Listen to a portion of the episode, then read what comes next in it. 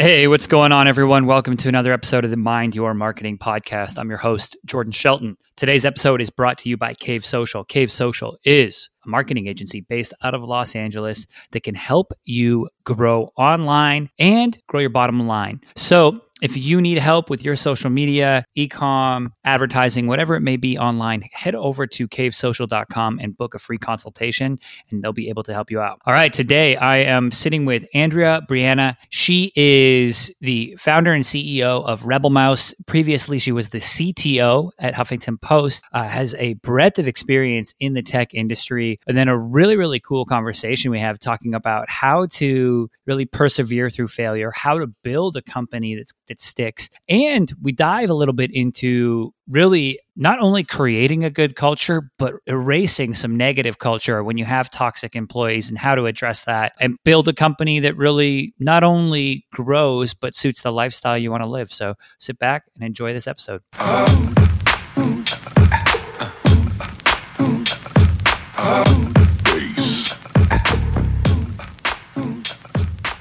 Hey, what's going on, everyone? Welcome to another episode of the show. Today, I have Andrea Breanna on the show. She is the founder and CEO of Rebel Mouse. It is a better platform for brands and new media companies. Before that, she was the CTO at the Huffington Post, has a breadth of experience in the tech world. Andrea, welcome to the show. Thank you so much for having me. So, I gave the two second intro Tell me a little bit more of your story from the early days of your career to now and launching Rebel Mouse and kind of taking on this new venture. Yeah. I'd love to hear it. Well, I was born in Mexico City, and then my dad got an MBA in Stanford, and he ended up starting a software company. So I started to learn code when I was very young, and we were living in Palo Alto. He started Palo Alto Software. So I've been around startup life and technology since, you know, I can remember. Then, if you fast forward, I really fell in love with product and design and engineering and with contagious media in particular,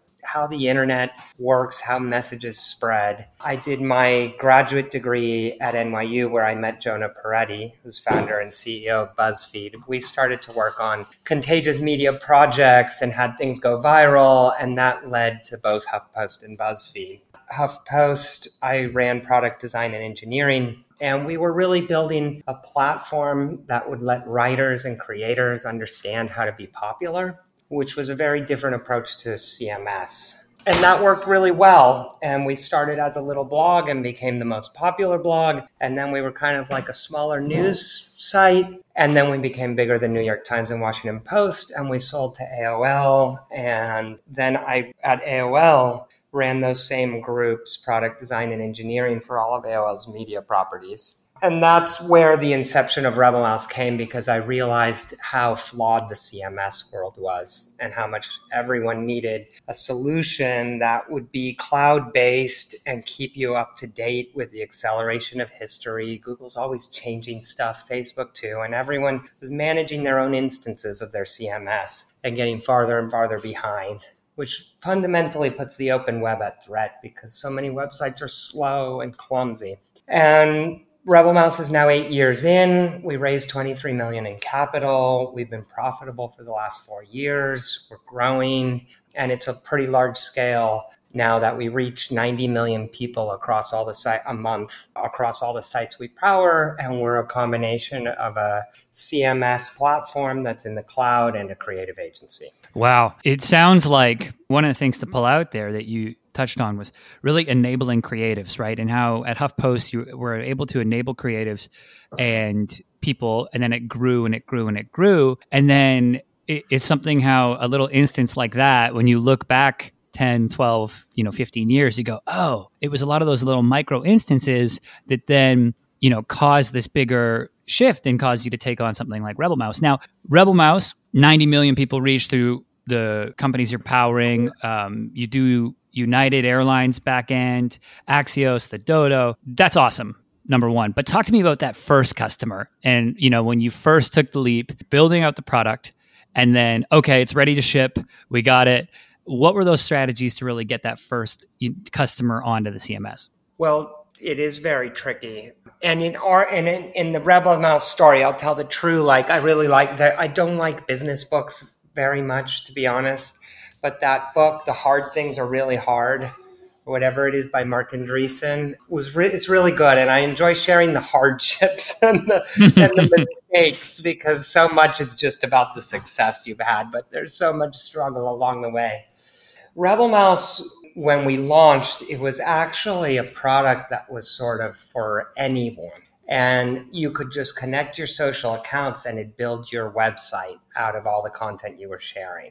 And it went viral it was like 8 million people created their profiles and like every big influencer gary vaynerchuk everyone would sign up and share that they created their rebel mouse but really my vision underneath it was to create this cms that solved real publishing the way i had at huffpost and for the whole industry and so one problem and it's been a challenge ever since is because that product went viral but it wasn't what we were actually doing at Rebel Mouse. When we launched, it was because I would take, and I recommend to everyone, when do you actually launch? Is that the two things of like starting from scratch that I recommend? One, in picking your name, is don't tell your friends and family and the people that you trust and asking for advice, don't tell them, hey, I'm starting a new company and this might be the name. What do you think about it? Instead, throw out the name as just like a hey, you know, what do you think about Rebel Mouse? And without that context, they'll actually be honest. And so, for example, we were thinking about, we had a lab and we were working on several companies. And there was one company called that tentatively going to name Travelocial. Everyone hated that name. And they were polite if they thought this was like maybe the next company I was going to work on. But when they didn't know about it, they would just like God, that sounds awful. I hate it. I don't like Travelocial. But Rebel Mouse had this super high, like people are like faked knowing it. They're like, oh, I heard about it. I like it.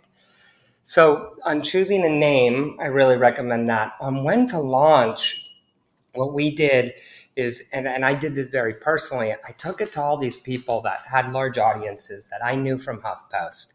And I'd have them connect their social accounts and see what would happen, they'd get a website that would get generated out of it. And you know when to launch when they look at you and they say, Can I share this? When you look at them and say, Will you share this? It's not really ready yet. But we had a hard thing, which was that everyone loved their own page. And so I launched when everyone was like, Please, can I share it? It's so cool.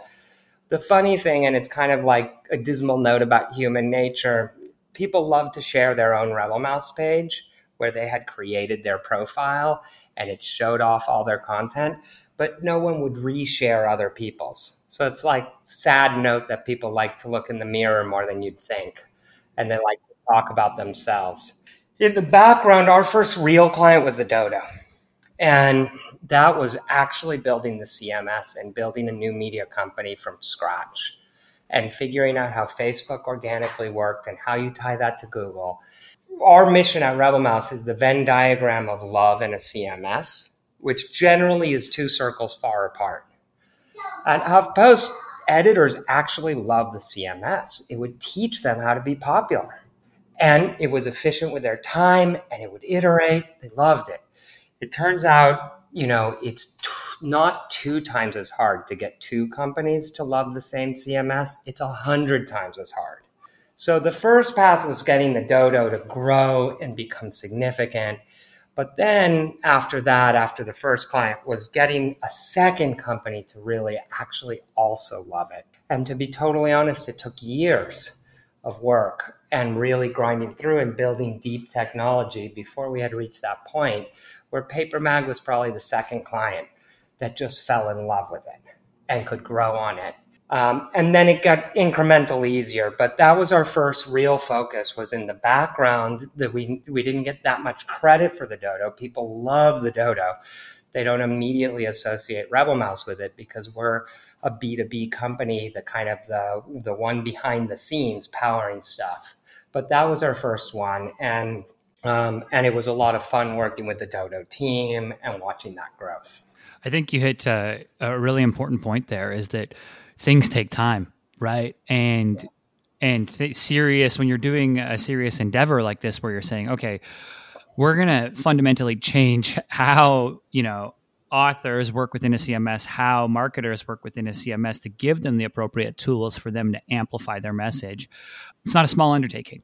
And doing that and then building out a repeatable process and formula. And then at the same time, like you said, not only with the name going and checking, hey, do you like this name, but how is this technology working for you and getting that feedback and iterating, iterating, iterating and then ultimately starting to power more and more brands. And, and you know, if I think it's Biz Stone who said I, I, worked for 11 years and then I was an overnight success.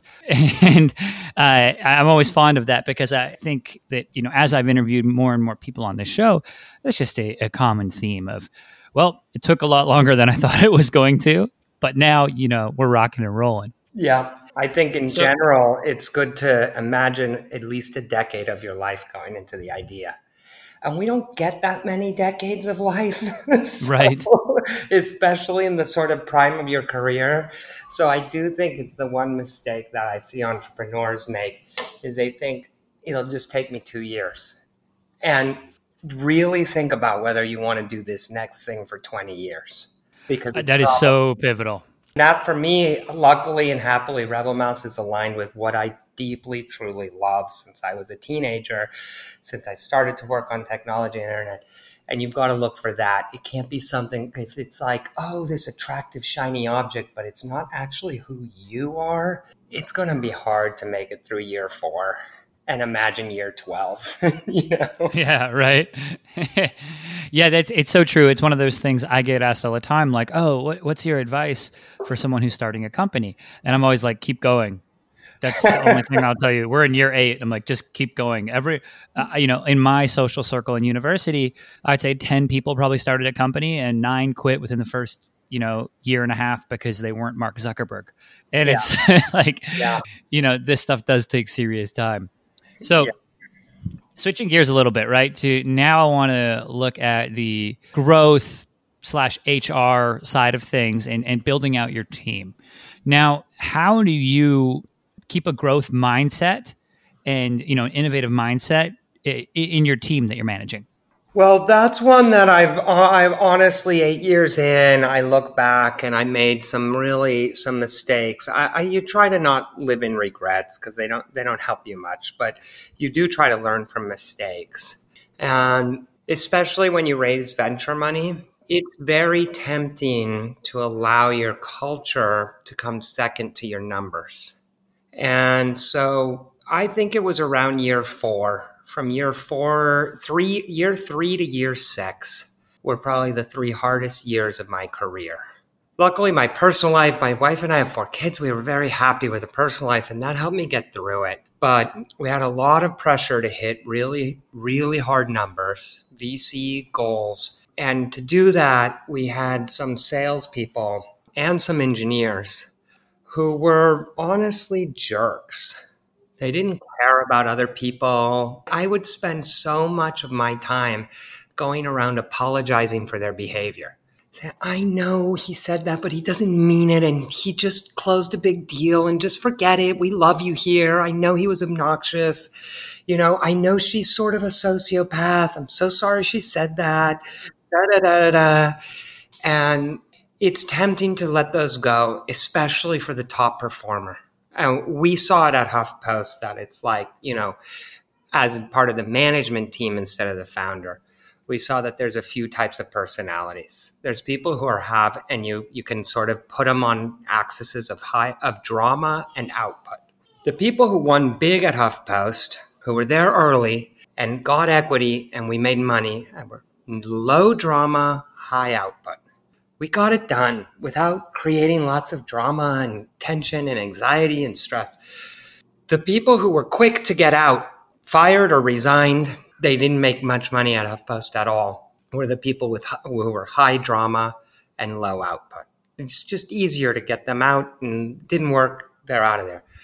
The hard part was the people who were high drama and high output. And they didn't make a lot of money in total as a group. Um, but they lasted longer and they created a lot more stress for people. What I learned as a founder, and just to be clear, just to be totally honest, around year six or seven, six, because now we're two or three years past that. But Rebel Mouse had a near death moment. We had to raise, we had raised 21 million and we were spending it and spending it fast. At the height of our stupidity, my stupidity, we had I, we were burning $800,000 a month. God, that was a stressful time. In order to burn that type of money, your revenue growth has to be fucking ridiculous and spectacular and then you can lose that amount of money in the name of growth. But if you miss one quarter, one bad month, oh my God, then everyone questions the should we be losing that amount of money a month? And so we had something that was actually the product was good and a lot of customers paying real money for it and loved it. But we were going to run out of capital and I was going to have to raise 20 on 100. So 20 million more on a $100 million valuation was roughly the right next thing to do the Series C. And we didn't have the metrics to prove that. And we had missed a couple quarters.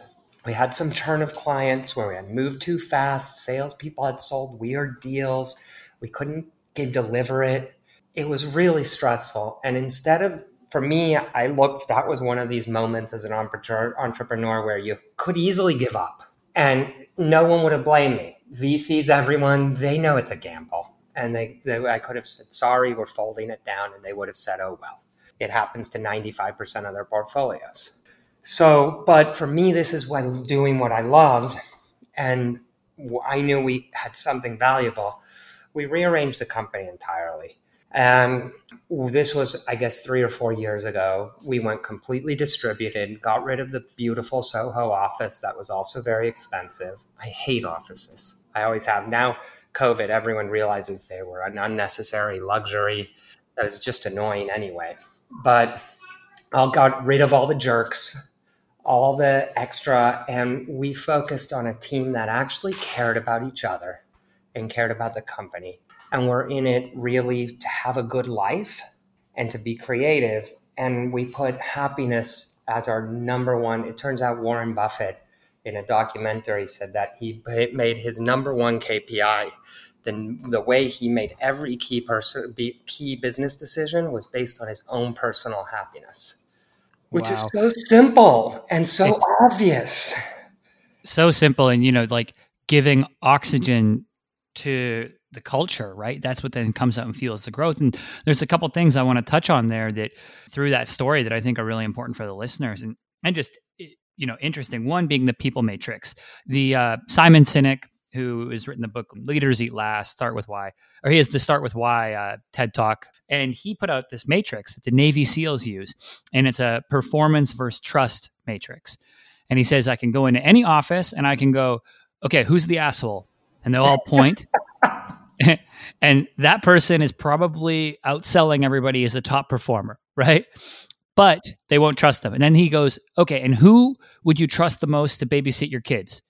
And everybody points to the same person. And he says, okay, you want more people in an organization that you would trust to, you know, to come together and like do things like babysit your children. And that organizations, even the Navy SEALs, which are, you know, the most elite personal, you know, physical, mental toughness, whatever you want to categorize it, they will actually take people who are in the quadrant of trust mixed with performance because when you're out on a battlefield the number one thing is not going to be oh hey the asshole is doing his own plan today. Like no we need someone we're we're in a battlefield. Everyone needs to be on the same team. So um you know from elite teams like the Navy SEALs downward, and then it's it's just makes so much sense, right? To say, okay, we're going to trim you, you, know, for lack of a better term, it's like trim the fat, right? Get rid of those. And even if they are top performers, they're still really bringing that level of, um, you know, a toxic culture. And anyone who's been in business long enough has definitely met that jerk before at their own company and then seen how their leadership reacted, right? And a lot of times either that good and that good team member ends up leaving because they don't want to be around those types or the leadership comes in and like in your case where you're saying is get rid of, rid of the jerks. Uh, is really really it's it's fuel to a culture when that's done. And then one other thing which you are definitely a first mover on is getting rid of the fancy office. I'm a business owner. We got rid of our office with covid um, but to see that line item come back onto the, the balance sheet I'm like, I can't believe I paid for that for that long. like I know. If people would ask uh, me before COVID, um, they'd say, "How do you do it? How does it work?" And now everyone's like, "Oh, all you have." To, I kept telling them, all you have to do is want it to work, and it'll work. Just watch. You just have to actually want it to work. And now everyone needs it to work, so they want it to work, and they realize, of course, it works. All we had to do was do it. Uh, that's so true. So, Andrea, what's uh, what's next for Rebel Mouse? What's the the next hill to climb, so to speak? Well, I think right now we're at this really interesting and fun point where it turns out that actually we've had a very strong Q2, thank God, and Q3's already had a really, really strong start. So turns out that COVID is actually, it's not that we're selling hand sanitizer or face masks or respirators, but right now we sell a more cost effective way to have a better solution.